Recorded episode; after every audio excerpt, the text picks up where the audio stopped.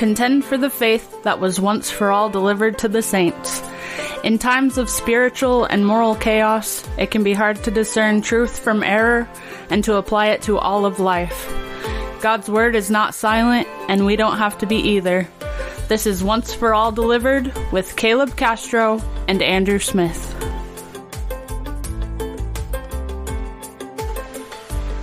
Hey, there we are. As this is the first time we are doing this, we ran into a slight bit of a technical difficulty and that I could not get back to the right screen.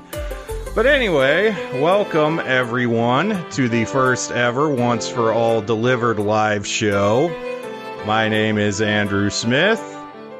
And my name's Caleb Castro. And we are here tonight uh, with all of you. We thank you for joining us. We've got some interesting topics planned for you. Uh, we have one main topic, and then if we have time, we'll delve a little bit into another.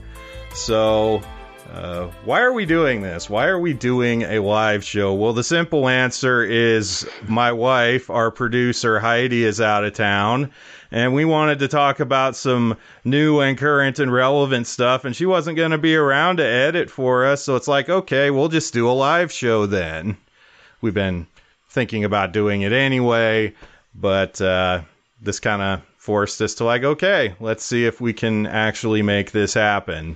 So here we are to do a live show. So, like I said, we've got a couple of topics that we want to talk about. Um, before we do, um, if you haven't followed us, watched us before, you can check us out at onceforalldelivered.com. That's our website. It's also our Substack, so you can sign up with your email for updates. You can follow us on social media, find out what we're up to, find out what we're doing, and if this live show goes well, we might be doing more of these in the future. So, anyway, uh, yeah. Yeah. I'm sure Heidi appreciates the break there. too. The uh, so she doesn't have to edit our awkward uh, transitions. They just have right, to like stay that. now. Yeah, and all of our our blabbers. So uh, yeah, tonight we're gonna begin with a topic here on uh, uh, basically what occurred there in the Grammys. Uh, now a week from yesterday, um, February fifth.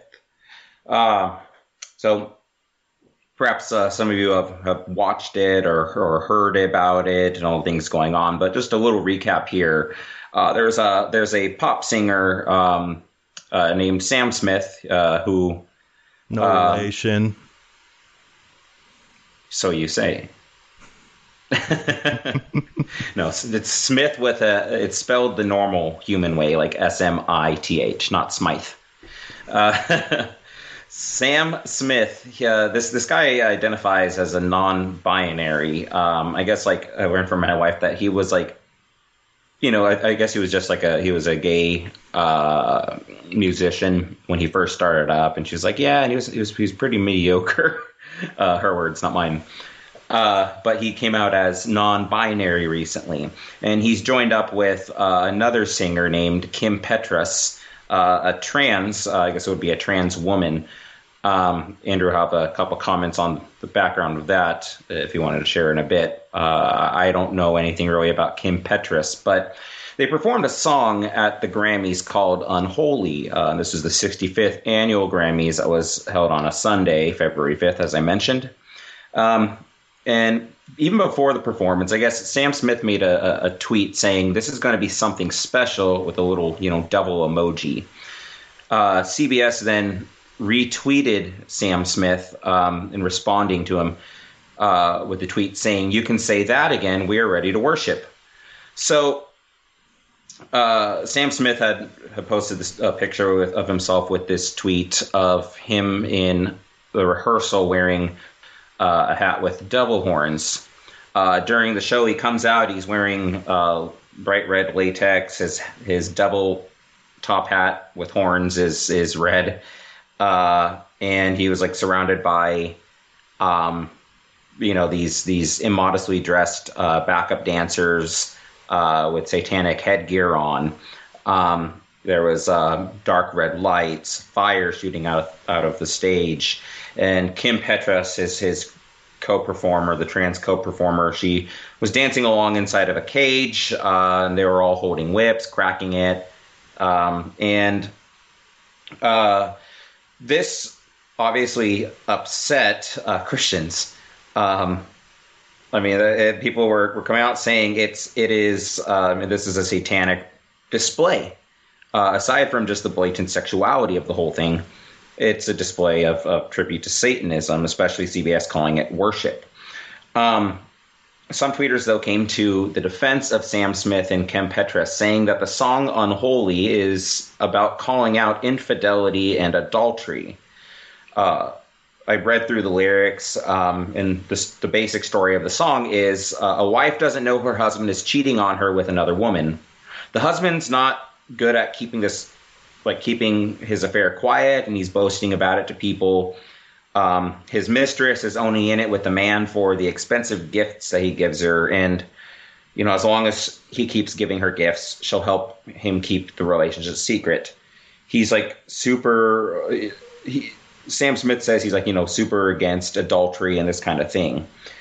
And I guess my so that's that's the general background, and I, guess our, the the first general thought in this is he's against adultery, and I guess this is apparently the best way to depict it on stage by having Smith dress up like a devil with uh, you know scanty clad women dancing around him, like who is not really a woman. Who's not really is, a woman, yeah. I suppose one of the layers of irony in this, in which there are several, is that this is allegedly depicting what's wrong in an adulterous relationship and what is clearly a heterosexual monogamous situation and yet this song is being performed and carried out by a couple of people who clearly uh, flout that. You have sam smith who uh, ide- who identifies as non-binary. He uses they them pronouns which i guess a joke since they're using this overtly satanic imagery as he's they them. So uh, call him Legion, for he is many, because they, them is plural. Uh, at least till we started breaking our language. We're going to get banned off of YouTube the first time we did this, aren't we?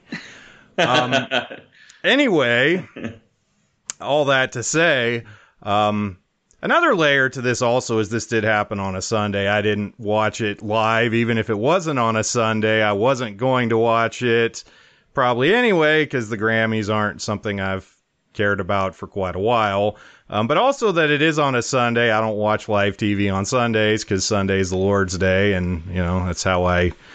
Uh, part of my conviction that I don't think that's proper to do.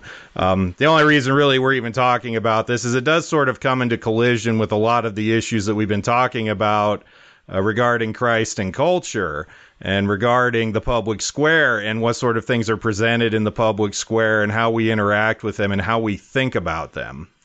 Um, so yeah, on one hand, yeah, we have uh, we basically are seeing all the first four commandments being broken simultaneously. We see the first commandment because CBS says they're ready to worship, and they're worshiping Satan, or they're at least worshiping a depiction of Satan. Uh, Sam Smith, this singer who's dressed up in the very cartoonish, uh, stereotypical presentation of Satan, of Satan, but still very much trying to depict Satan. You have Kim Petras, who is a man, who is you know dancing around him, which uh, is itself an interesting case. As Caleb mentioned, uh, I, would looked a little into the background of Kim Petras. Kim Petras used to be Tim Petras and was a famous case in Europe because uh, he wanted to transition to being a girl very young. He was like a, preteen, early teenager in a in a I don't remember exactly the country, but uh, where you were supposed to wait until you were 18 to receive hormonal and surgical gender transition, and fought basically to transition earlier, and that was some years ago, and now is this pop star Kim Petras, who's uh, performing this song with Sam Smith. So you kind of have a lot of the various issues and difficulties and pressures that Christians face in the culture all colliding on this one event. You have, well, you have the issue of the Sabbath breaking. I already went into that, and I know that probably even a lot of our listeners wouldn't agree with me on that, but that's where I stand. But then you also have the deliberately religious imagery, but satanic imagery, trying to depict it as worship. Um, and then uh, just being the the flaunting of you know breaking the seventh commandment uh, with homosexuality, with transgenderism, these various things which transgress that. There's just a lot here. There's a lot of layers to this. Now, at first, when I heard about it, I was inclined to just not really care, to kind of dismiss it. But then you start thinking about it, and it's like, yeah, there's really a lot here. it's almost like, where do you even begin? Yeah. Well, one thing uh, I was uh, I was reading just a little bit earlier of uh, Petras's response um, when asked about the performance. So afterwards, and now let me let me just say real quick with um, there's people that you know are coming to uh, to the the defense of the performance again, saying that well unholy is about adultery and the depiction of you know dancing around in in you know satanic uh, devil like clothing is uh, you know is because it's against the topic of adultery. Um, but Petras said backstage that the performance, just just so this is all clear, Petras said that in, in, an interview that this was inspired by not feeling accepted by religion. And here, here's a quote. I think a lot of people, honestly, have kind of labeled what I stand for and what Sam stands for as religiously not cool. And uh, this referring to uh, gender things, non binary, transgender. I personally grew up wondering about religion and wanting to be a part of it, but slowly realizing it didn't want me to be a part of it, she said. So this is a quote. So it's a it's a take on not being able to choose religion and not being able to live the way that people might want you to live. Because as a trans person, I'm already not kind of wanted in religion. So we were doing a take on that, and I was kind of Hellkeeper Kim. End quote. So there's there's the direct blunt inspiration for the performance and the costumes. It is actually a flaunting uh, basically a, a, performance of the middle finger to uh, Christianity and traditional values. What do you think about that? yeah, I mean, it, you can't really make it any clearer than that. This is, I'm going to uh, do this deliberately, I mean, blasphemous, uh, anti Christian performance uh, because I don't like Christianity, because I I am angry at Christianity, I am embittered towards Christianity, and so I'm uh, I'm basically I'm basically coming for Christianity. Uh, now this is uh, really fascinating when you think about some of the history of transgenderism as the LGBT movement more broadly, because you could think of back to about a decade ago uh, in the in the lead up to Obergefell versus Hodges and things of that sort. Um, what were the, what was this movement saying that it wanted?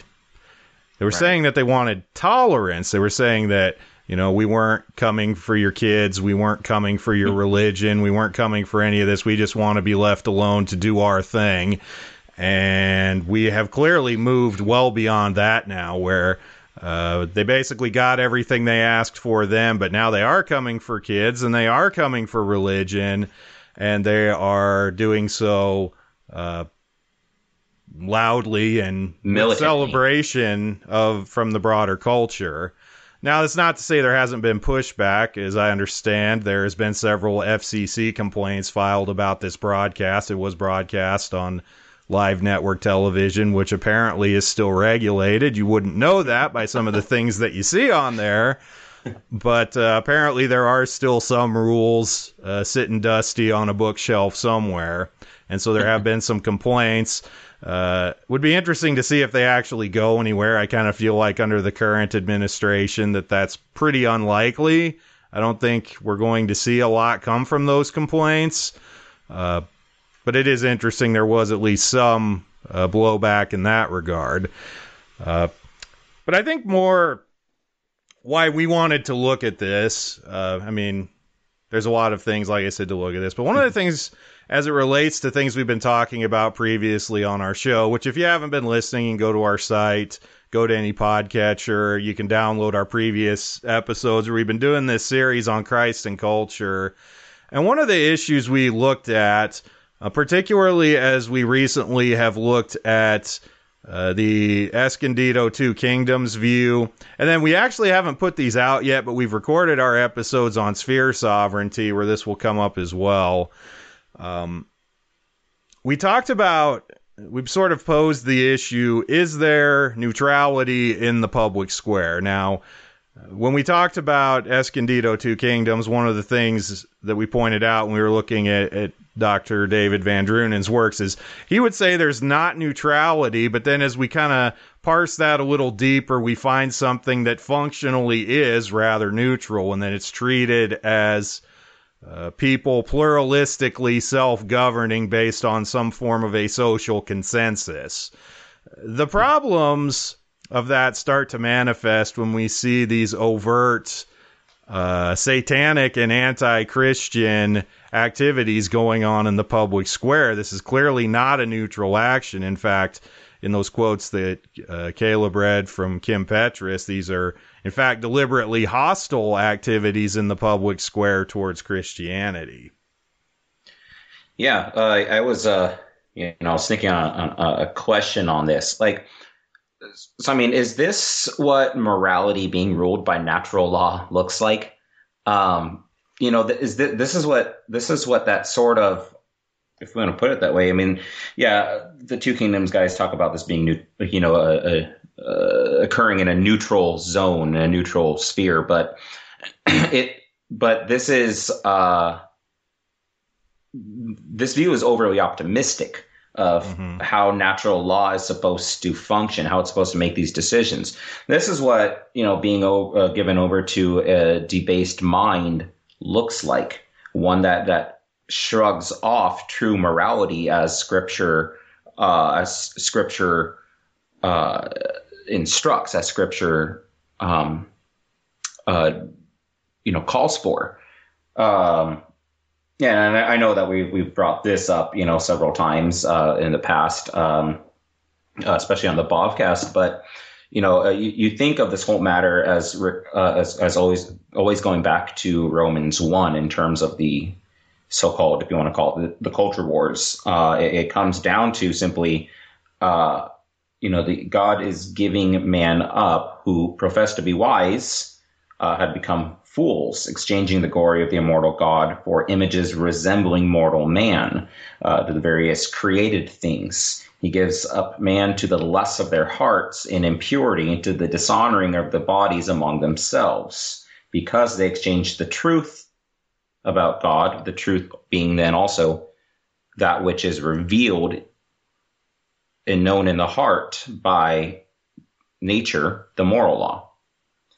It, right. God's laws about who man is supposed to be uh, in relation to God and this world around him is uh, is governed and set forward by God. And when man does not act accordingly, as he can't, uh, he's going to act in debased ways. And God's law uh, in Scripture's teachings through the Christians is to in uh, is to relegate and influence culture to curb wickedness.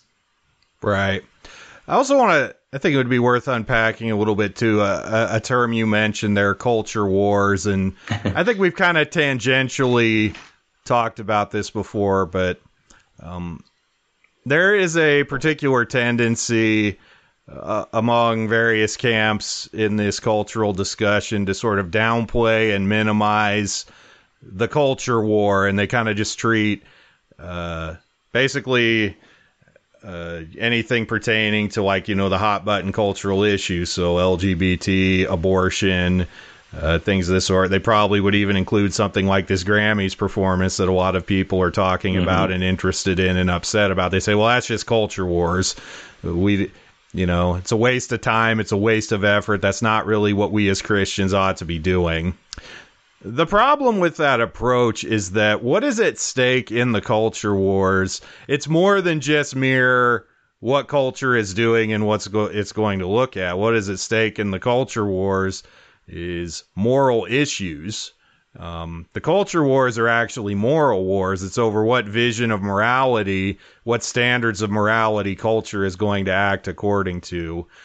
Those aren't things about which we are merely allowed to be indifferent. Now, this is not to say that everybody needs to be all invested in these sorts of things all the time, but insofar as they have influence, insofar as they have knowledge, uh, insofar as they're actively participating in the culture in any way, uh, as with anything we do, we are bound by our morals. We are bound by the moral law of Scripture. I've already, you know, we've listed off uh, several commandments that this Grammys performance broke, and we could probably come up with more if we really wanted to sit down and parse it out. Mm-hmm. We could mm-hmm. probably come up with ways in which it broke all of them.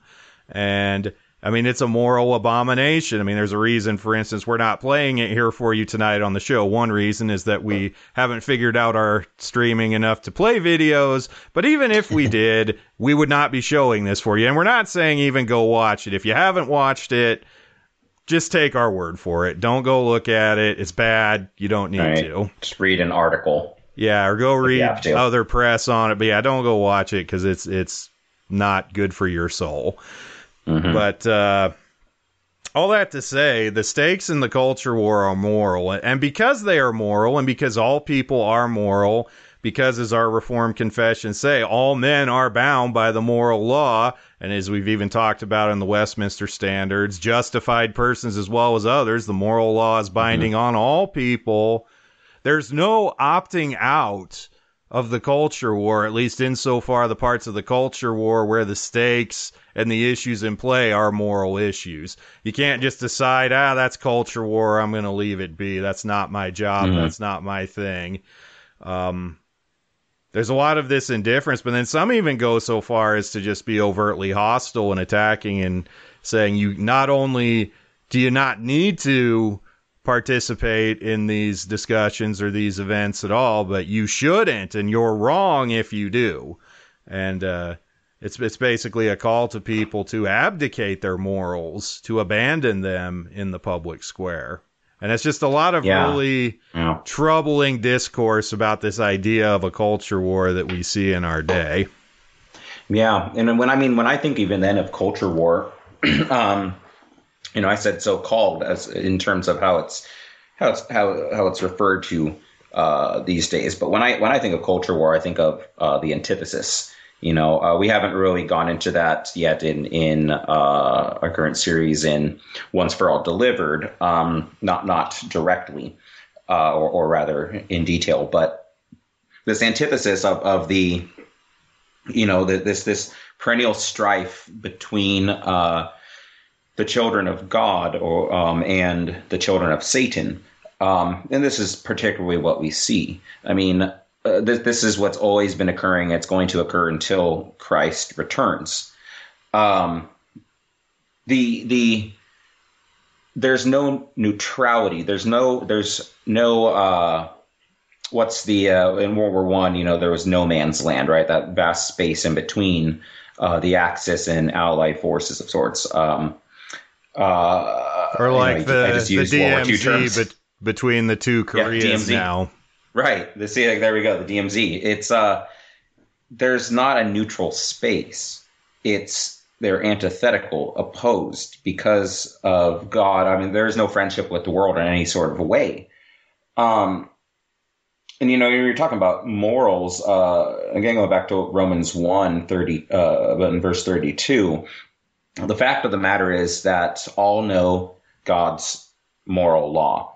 And Paul says, uh, God's right, they know God's righteous decree, but those who practice such things, uh, that is, all things of against God, deserve to die because they not only do them but give approval to those who practice them and that that's exactly how you know things have been playing out uh, in our society with the lessened uh, or weakened and watered down influence of Christianity uh, humanly speaking. Um, you know, it's it. There's there's approval going on. I mean, and this is why uh, here here you see after this Grammy performance, uh, Sam Smith in uh, and Petras. Uh, what was Tim? Right, Tim Petras was, was was the real name, I think. Right. Uh, they uh, won the award for best pop duo, and Petras went on on a uh, you know on uh, an acceptance speech uh, about how you know this is such a big this is a win as the first transgender to receive uh, the award. Um, I mean, uh, our society is literally awarding those who are, uh, you know, enslaved to these debased passions and and and lies about their nature. Right. Um, yeah, it's not only acceptance, but it has turned to celebration and not mm. only celebration by our cultural institutions and our cultural ins- elites, but also a demand that everyone should celebrate this. I mean, we're putting it on broadcast TV now. This is supposed to be something, yeah, broadcast TV in prime time, at least historically. This was the stuff the whole family could sit down and watch yeah. together. Um, well, families, family is, and, and that's the other part of it, right? It's it's it's a destruction of the so-called. Uh, again, I, I, mean, in the sense that it's called the nu- uh, nuclear family, right? The uh, the traditional family unit.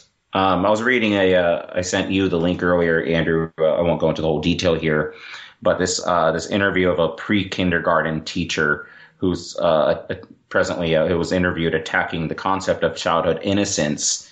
and saying that children from the age of three are, can already understand gender concepts. And so they should be taught uh, in preschool um, about gender ideology and transgenderism, all this kind of stuff. And he goes on and says that, uh, just two brief quotes here. He attacks the idea and he claims that the idea of, of you know, all this sexual gender topic, such a view um, that they shouldn't be taught that is a very white Christian, upper class, cisgendered, and heterocentric idea. Um, and he goes on to say that uh, basically the children, uh, if, if parents are failing to teach their kids this, again, toddlers, uh, if parents are teaching or are failing to teach children, then uh, then teachers at schools have to foster classroom environments that make uh, that, that that that teaches them these things. So they want to usurp the role of parents as a whole and decide, well, this is what the kid needs to know. Gender transgenderism. right, which as we get into our discussion of sphere sovereignty, which we have partially recorded but not released. So we're in kind of this weird time lapse situation here. So we know what we said, but you don't yet. um, th- I mean, this would be a gross infringement of the sphere of the family. Who is primarily responsible for the uh, raising of children and even the educating of children? Uh, it's the family. Now, this is not to say that um, homeschooling is the only way or anything like that. For instance, it'd be it's a legitimate endeavor for Christian parents, Christian families to band together to form school associations, to form schools, uh, things of that sort. Uh, but all of that to say, this is done uh, under the supervision of and accountable to the parents who bear the primary responsibility for raising the children. Mm-hmm. And another thing that we get into in that sphere of sovereignty discussion is the tendency of the creeping totalitarian state. When these other spheres are breaking down, when these other spheres are usurped, the state is there to take over, to seize more power, to ever grow and ever take more power as sort of this uh, creeping uh, giant, almost like Leviathan like thing that just keeps getting bigger and bigger and seizing more power to itself. To where now, I mean, most of the schools in our land are owned and controlled by the government, and they mm-hmm. receive their edicts as to what they are to teach. Um, particularly pertaining to ideologies like this from the top down, from the federal government. Um, and paid for by our taxes in America. Right. Right. Let's so, not forget. Yeah. So, and that's yet another reason why uh, as we look at these issues that are often swept into the bucket and try attempted to be dismissed as culture wars. There's really no opt out because as long as you are a citizen of a country, you know, you pay taxes and you participate in whatever governmental system in the ways you are required to. You're in it whether you want to be or not. So, would it not be better to seek to uh, see that your society, to see that your country, to see that its government does carry out its purposes uh, in a way that is pleasing to God. Hmm. Yeah, it's it's uh, you know, we can we can ask that question of I mean, in in the meanwhile, like, why does it seem Christians are are so silent, or you know, why uh, why is there so much power, uh, you know, in these uh in these cultural institutions. Um, I mean, really, I mean, I, I, would, I would at least say, you know, Christians did become very complacent. I mean, it, it, this coming again from from the human perspective, we know that there, there's, uh, you know, in in in the grand scale of the theological proper perspective, uh, God's sovereignty, He knows His purposes in these things, um, and and what He's you know he, He's ordained for these things to happen uh, overall. But this capitulation of Western society to this liberalism had had Christianity become really complacent. You know, uh, did, did Christianity become very content in assuming uh, its its privileges, if you will, in society, taking you know taking its position for granted. Uh, was it a lot of nominal Christianity that was embedded in things and that just deteriorated and corroded over time? Were we too lenient in dealing with uh, theological liberalism? Um, you know, we, we could say, you know, check all the boxes above. Uh, this has been a long time coming, several hundred years even since the Enlightenment. Uh, but it's it's the the deconstruction has been slow, but uh, but sure. Um, and we were blinded to seeing these things uh, and, and failing to properly, I think, engage with them. Um, I mean, the, the, we already had the example out in Europe uh, you know, uh, for like a century prior, the, the writing was on the wall, and we should have assumed, or, or at least saw that those things would come into our institutions, especially as people were going over to the the universities to be trained, uh, where these ideologies were being fostered. Um, I mean, a lot of it is is coming from that place of uh, of Marxist ideologies. Uh, don't let anyone tell you otherwise uh, it, it is the, the, the poison in the water has been critical theory. Um, I mean, this this whole time, uh, critical theory's origins could go even back into the uh, 1930s. I can't remember if we've spoken about this on on on air before at, at Bobcast, but but you know, I mean, this this was uh, the, the original concept of, of critical theory didn't apply alone to uh, to uh, racism that came later, but critical theory uh, was was originally in drawing out the class distinctions and to to to break the power dynamics so that any minority um, uh, any minority position could overtake the majority position, and this was done by basically um, uh, what word we want to use? us you could say spam posting uh, by by flooding society or culture uh, in various institutions with um, basically uh, a less popular view. Uh, originally, this was applied to art with um, uh, the mass industrial printing of uh, great classic fine artworks. Um, uh, making them produced so in mass that they would become available in home um, for every single person at, at a cheap price for this little print.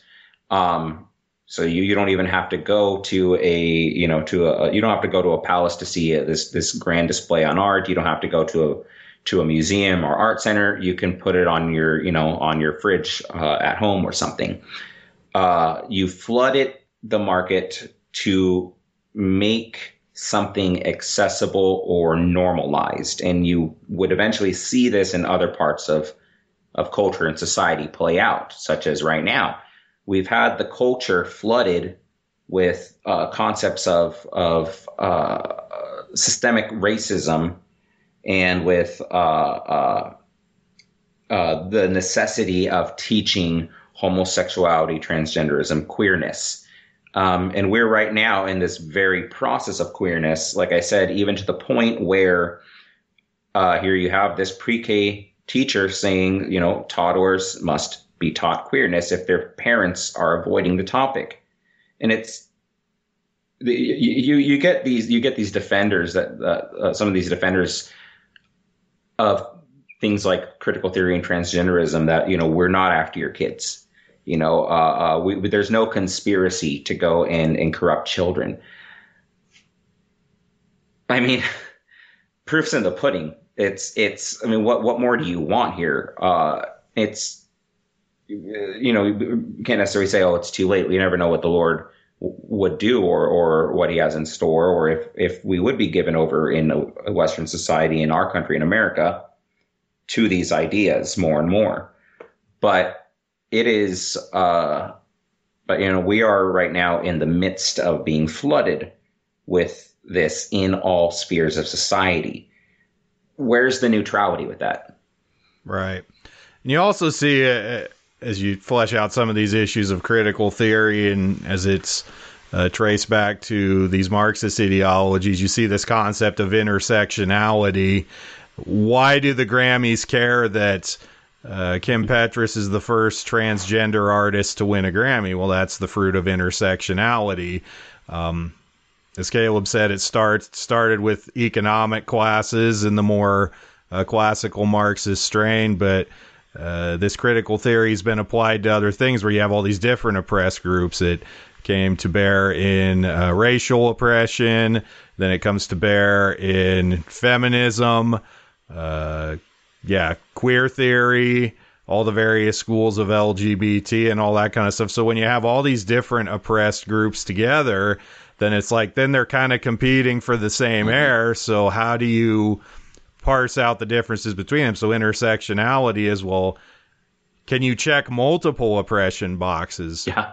You might be black, and so you might check that box, but then you might be a black woman, so then you check two, and so you see in that the rise of womanism, uh, particular field uh, pertaining to the uh, oppression oppress- oppressor dynamic as it pertains to black women, or then you have the various queer theories and like and so all these things that you see celebrate, well, you, this is the first person of this ethnic group or this uh, sexual orientation or gender identity to do this particular thing. What you see is intersectionality, and culture has been flooded with it. You also see that this is part of a very deliberate effort to capture cultural institutions, to capture the media, to capture the arts. And by capturing these institutions, you can control the narratives and you can. Mm-hmm uh, put this that you can flood the public with this stuff, even though the general public is not particularly interested in this thing. In America, you know, most of us want to go back to our grills and be left alone, but, um, but yeah, we're being flooded on all sides with this from the culture. Um, but all this to say, this is the moment we're living in as Christians. There is not neutrality. There's never been neutrality. Mm-mm. You know, if we're trying to say, well, if we're just nice enough and if we get along and if we give them enough of what they want without compromising, then then we can live at peace and we can have opportunities to preach the gospel and such. And that's just not the case. The no, other side wants to destroy us. Uh, our enemies want to destroy us. They want to glorify their sin. They want to rule with their sin and by their sin. They want to put it out for everyone to see. Not only do they want it accepted, but they want it celebrated and demand it celebrated, and they will seek to silence and marginalize anyone who will not. That is the moment we are living in. It is not this idealistic moment of secular pluralism at its best when we all go along to get along. Yeah with uh I mean, why was it that now now we're we might note the distinctions in terms of Old Testament theocracy, but uh, a point here: um, why was it that Israel was not allowed to co-inhabit and mix with the culture around them, with the and to adopt the practices of the pagans? You know, this is uh, Christians have, have played a, a, large part in this too, and then uh, even self-professing Christians uh, who have you know are pressured by society are starting to show their colors in uh, you know coming out in support of uh, in defense of um, these various things we find in culture. Uh, you know, wanting to uh, uh, wanting to be able to also say that hey, we can check those boxes that we are not uh, you know, we're not persecutors of you. We're not bigots of you. Christianity's for you because it's about love and acceptance, just like you're asking for. Uh, you know, Christianity wants to be able to, uh, a lot of fake churches these days are looking to so relativize, make, make, make the gospel and Jesus relevant that they, they want to say, you know, oh, um, well, Jesus was uh, oppressed, right? Uh, uh, Christianity is all about uh, is totally for color. It's for the refugee.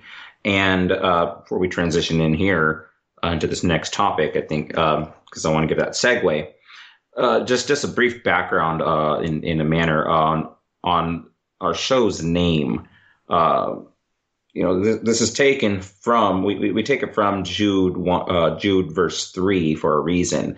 And I'm going to briefly or really quickly here read through that, um, but confer it in your scriptures, if you will. Beloved, although I was very eager to write to you about our common salvation, I found it necessary to write appealing to you to contend for the faith that was once for all delivered to the saints. No neutrality there, no neutrality. Contend for certain people have crept in unnoticed who long ago were designated for this condemnation, ungodly people who pervert the grace of our God into sensuality and deny our only Master and Lord Jesus Christ. And now I want to remind you, although you once fully knew it, that Jesus, who saved a people out of the land of Egypt, afterward destroyed those who did not believe, and the angels who did not stay within their own position of authority but left their proper dwelling. He has kept in eternal chains under gloomy darkness until the judgment of the great day, just as Sodom and Gomorrah and the surrounding cities, which likewise indulged in sexual immorality and pursued unnatural desire, to serve as an example by undergoing a punishment of eternal fire. And that's that's what we're looking in in this show to point at. Okay, it's there is not a neutral territory, and Christians end up in one side or the other themselves. You can't stand in the middle uh, uh, passively, uh, passively waiting it all to to just pass to, to, to, to go by and just hope that humanity as whole is going to act good or, or and, and, you know make make a comfortable society to live in and you don't want things to go to uh, to a persecution i mean it's it, if, the Lord wills that in a in in ordains that to come upon us uh, in in this in this time, you know that that that is the will of the Lord. But we are urged to contend for the faith once for all delivered. Right. Another thing too on that note of persecution, you know, there's a lot of talk about, well, I mean, if we're persecuted, that's fine. We'll take it. And even if we're persecuted, that'll make the church more pure and, and, and, and it'll be better for the church overall. And maybe in a very particular and limited sense, that's true. But we also have to think about it in terms of part of the reason we don't have very much persecution now, although we're starting to see more of it, But part of the reason that we don't have it is because of the effects of Christianity and the effects of the gospel as salt and light that it has already had in the world. This isn't just some aberrant result of all this nominalism and stuff. No, this was a way in which Christianity really did change the world. Mm-hmm. Now, we may be at the end. If God wills that we are going to suffer for his name, then so be it. Right. But, we, real fast, we also do uh, what you're just saying there, too. You know, the second use of the law, uh, you know, in, in the curbing uh, and uh, the, the, the curbing of wickedness in the application of justice. I mean, these are this is uh, that's the other factor that that has what has been applied kind of by default because it was embedded in Western society. Mm-hmm. So it curbs wickedness, and that's being loosened because there's a breakaway from the law. Right. Sorry. Sorry. Go ahead. well, and I mean, we think about. I mean, this isn't a very politically correct thing to say. Like I said, we're already working on getting banned, and we just started out. But you think about the you think about the cultures that converted to Christianity, that were brought to Christianity, and what they were before, and the kinds of things that they practiced. Human mm-hmm. sacrifice was a mm-hmm. frequent feature. Cannibalism, uh, things of that sort. Gross acts of uh, religiously tinged sexual immorality. All this on top of false pagan worship. Mm-hmm. Um, we have seen the restraining effects of Christianity as it has gone forth into the world. Again, that's not politically correct. It's not nice to talk about that. That's colonialism and uh, all these sorts of things, these taboos uh, in our academies and such. But the fact is, we have seen this evidence of common grace as the Word of God has gone forth to the world and as it has had its impact in cultures. And a lot of people now, they're just willing to let that go for nothing. And like I said, if it's God's will, then so be it. But also, we're called to be faithful and we're called to be obedient in the things that we do have influence in, in the things that God has called us to do. And so well, we shouldn't a... just roll over and you know. And, well, it's, it's fascinating. It's fascinating with the undoing of, if you will, uh, the undoing of Christian influence in society here. you have a reversion to paganism. Um, mm-hmm.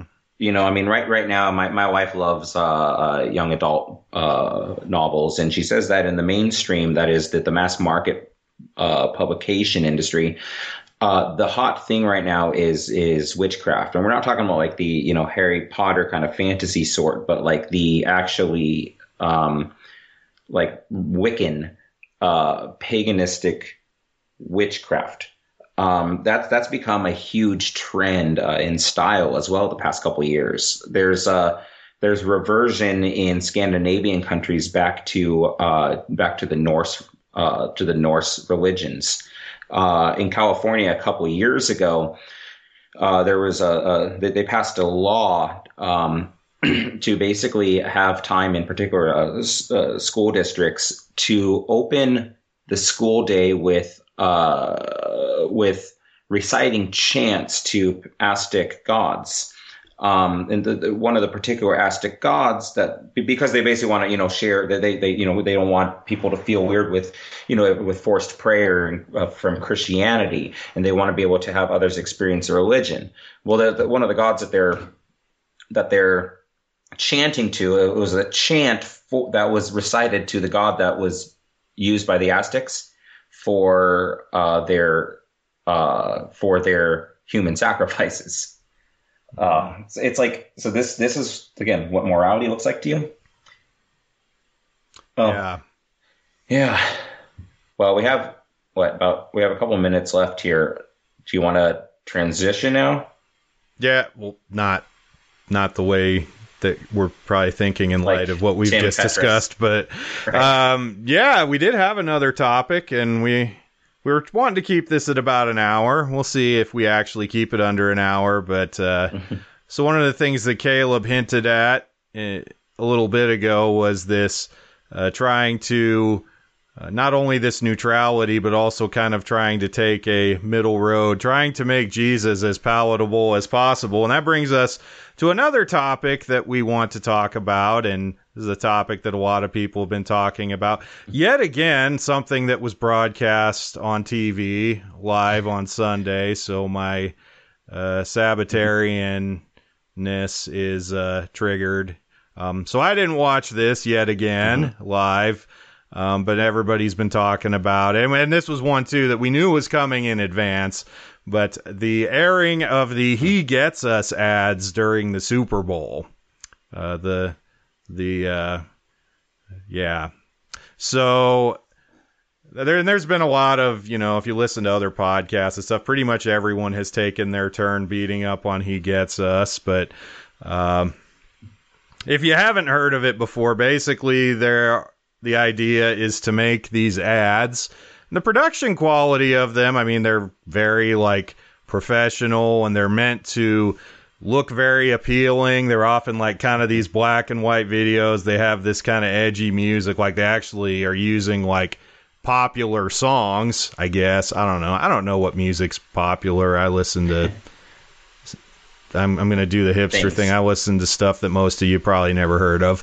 But um, No, they pick like, you know, and they try to make it really like edgy and appealing. To direct people to the website he gets us. And it's basically been looked at as this tool of pre-evangelism. It's to get people talking about thinking about jesus and then they go to their site. They can get they can talk to people there. They can get connected maybe with a church. Um, but it's never really going to overtly share the gospel, but it's at least to kind of get people thinking about Jesus a little bit, is basically what it's for. Um, yeah.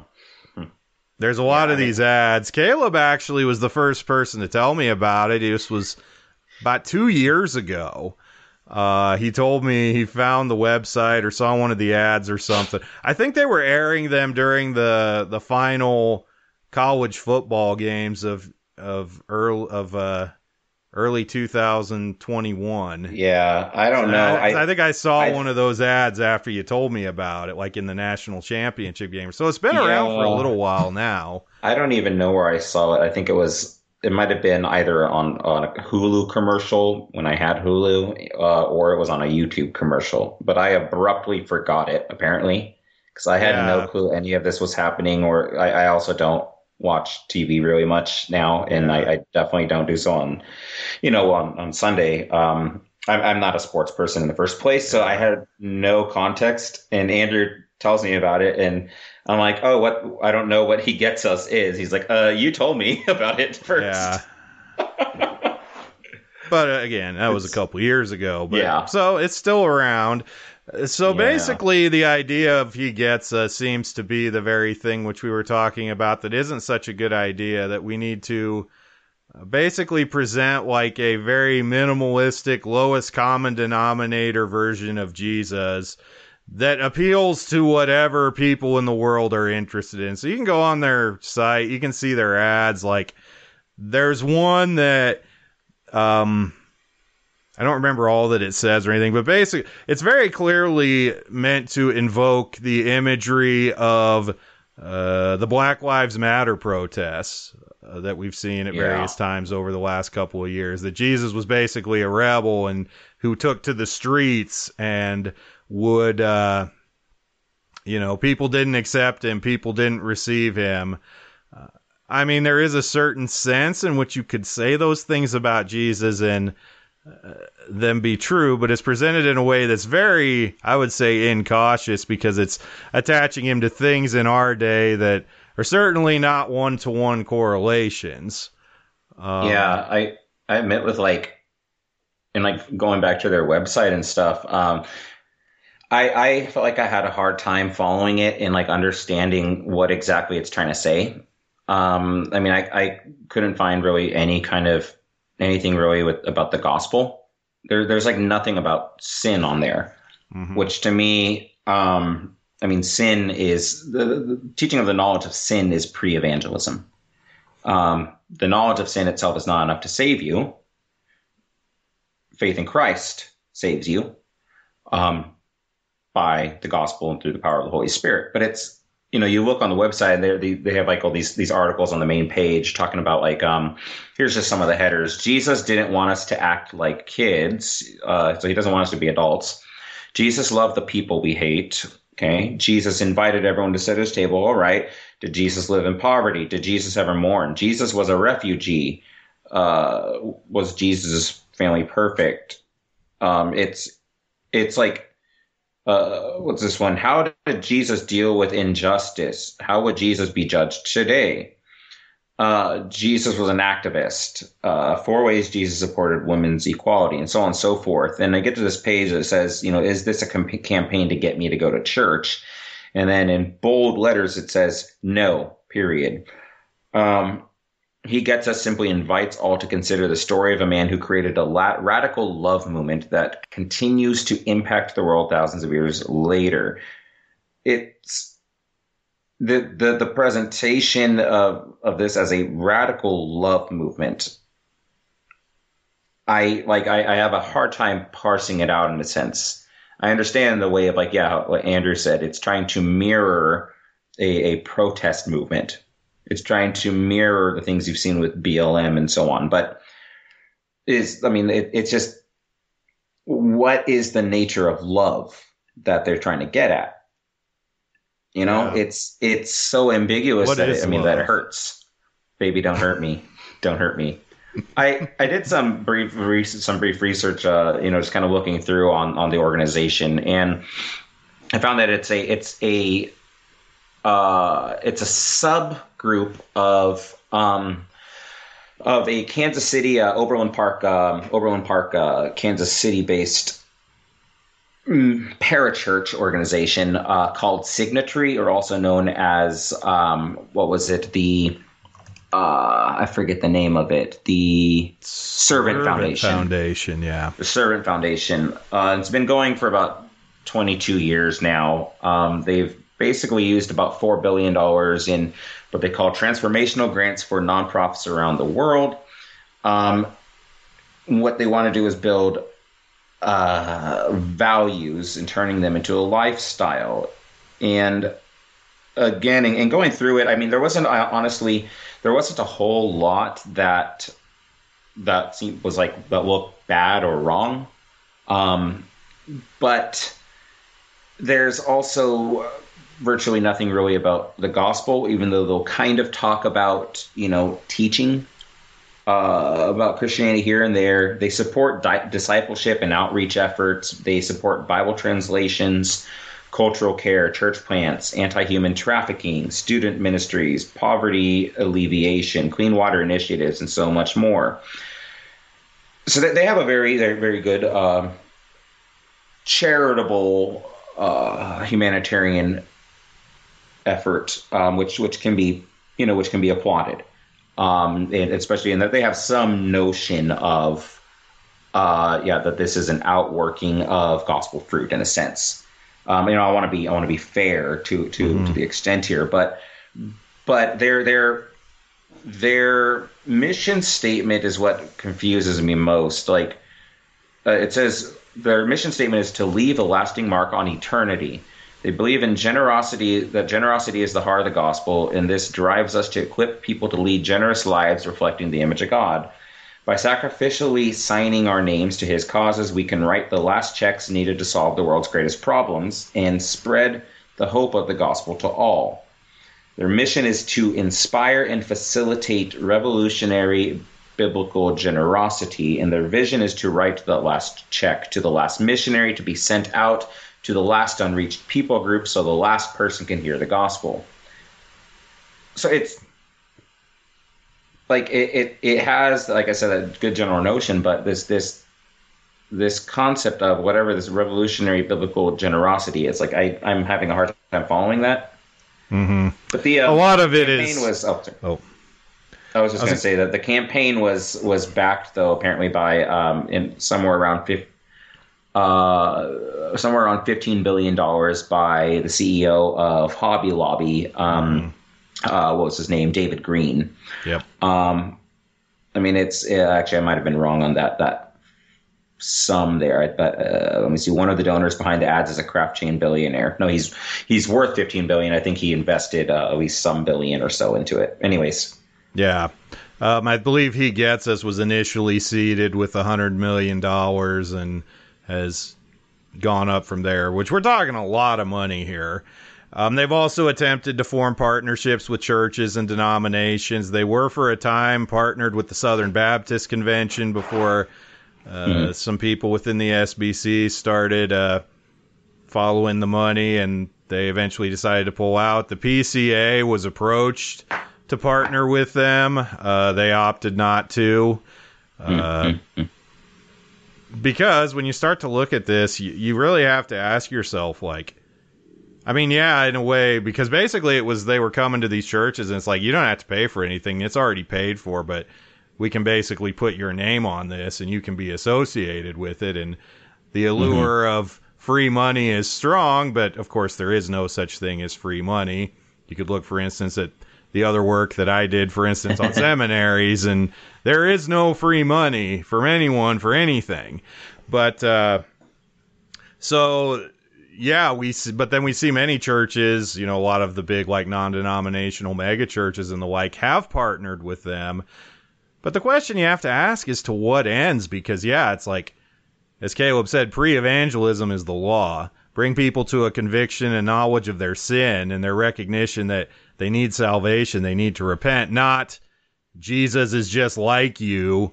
So mm-hmm you know you can be okay with what you are because really that's what that's going to do is it's going to confirm people in what they already are basically uh, you know just to use an illustration growing up in wyoming we always would get the mormons the latter day saint missionaries coming to our house and they tell you all this stuff and they try to tell you how much they are like your Christianity. And then at the end, you have to ask them, it's like, okay, if you're this much like us, which really, if you get behind the curtain, they're not, but they try to say they are. So it's like, if you're really that much like us, then why do we need you?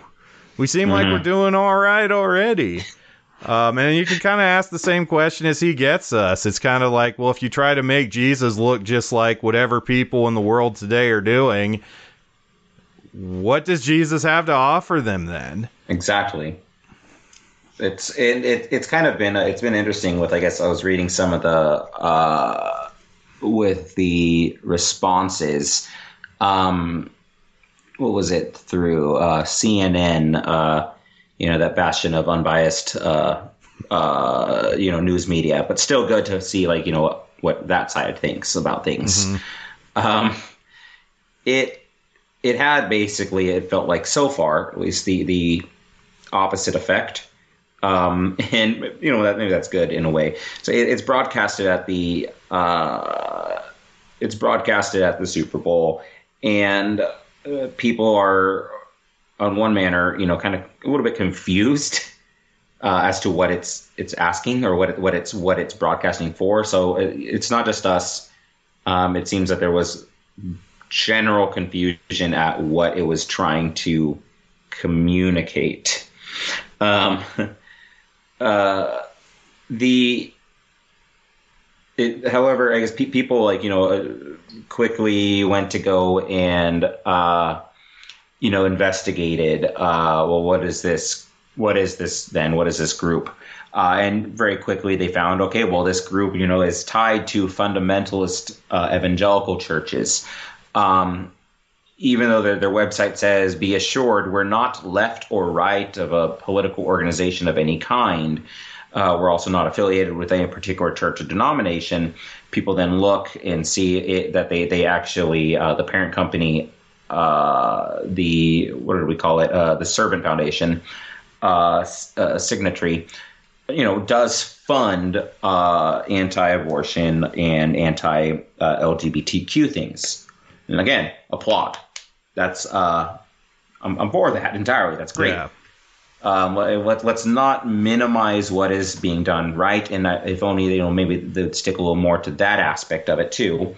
Um, but uh, the it, they basically like pe- people sense like oh it's trying to pull one over on me.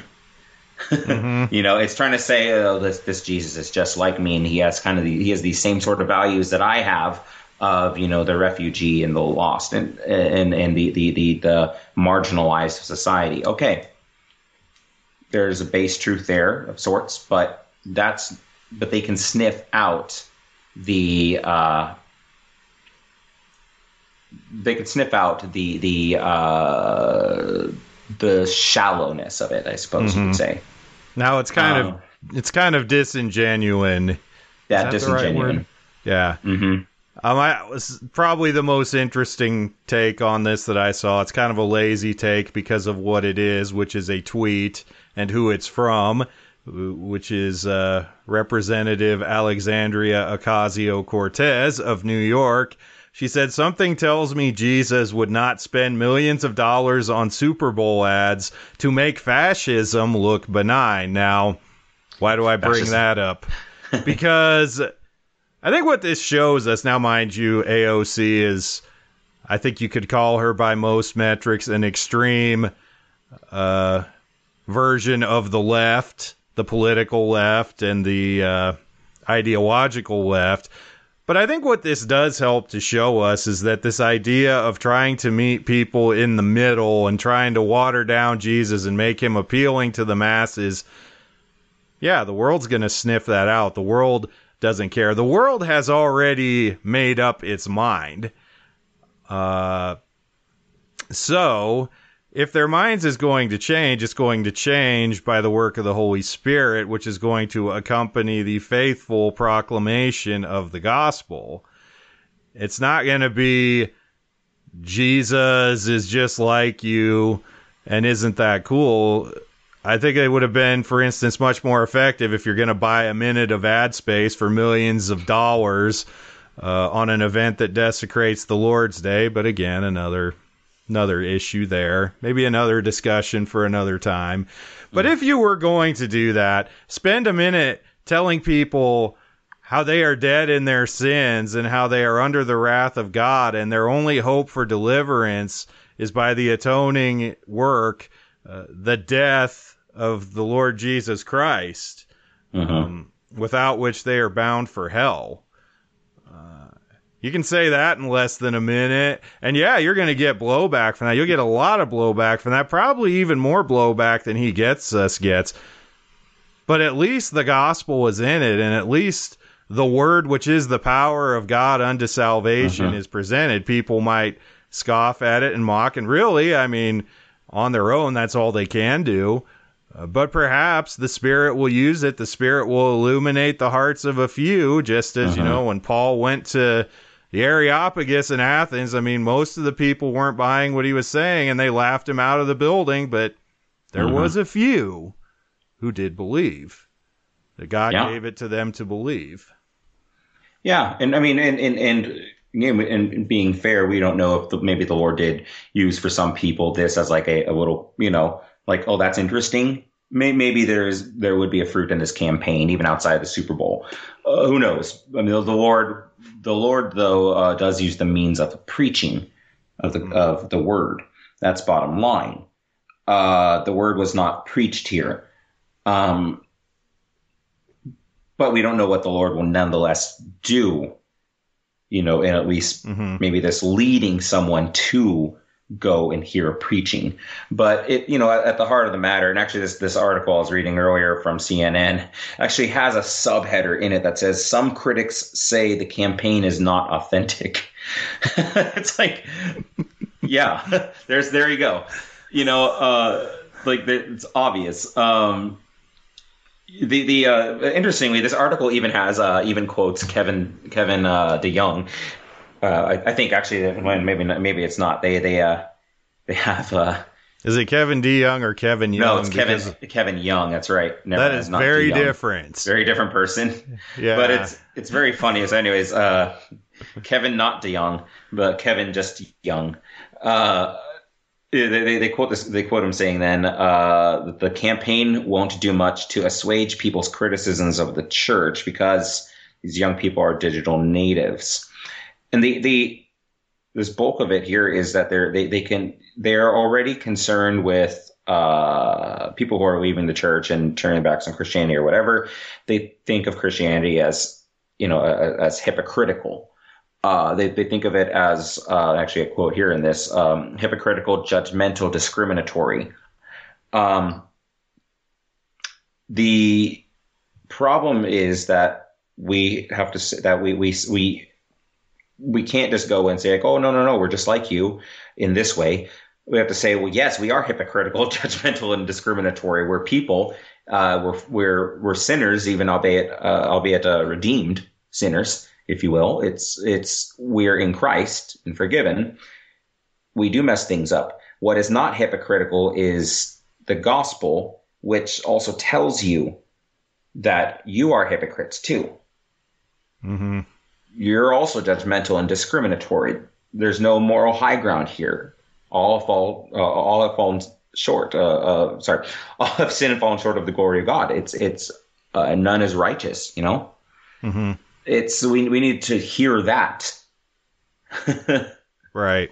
We are. I mean, we are all under God's judgment. I mean, we you know people are so concerned about oh you can't judge me. You know the one verse everybody knows now is matthew 7 1 it used to be everybody knew john 3 16 now they all know matthew 7 1 out of context judge not lest you be judged. But you know whatever whatever you might think of me judging you or you judging me at the end of the day we're all under god's judgment. Mm-hmm. and that is the message that people need to hear. It's not uh, you're pretty cool and jesus is like you. No they need to hear uh, you are under God's judgment for your sin. Um, and salvation is only through Jesus Christ. Mm-hmm. Yeah.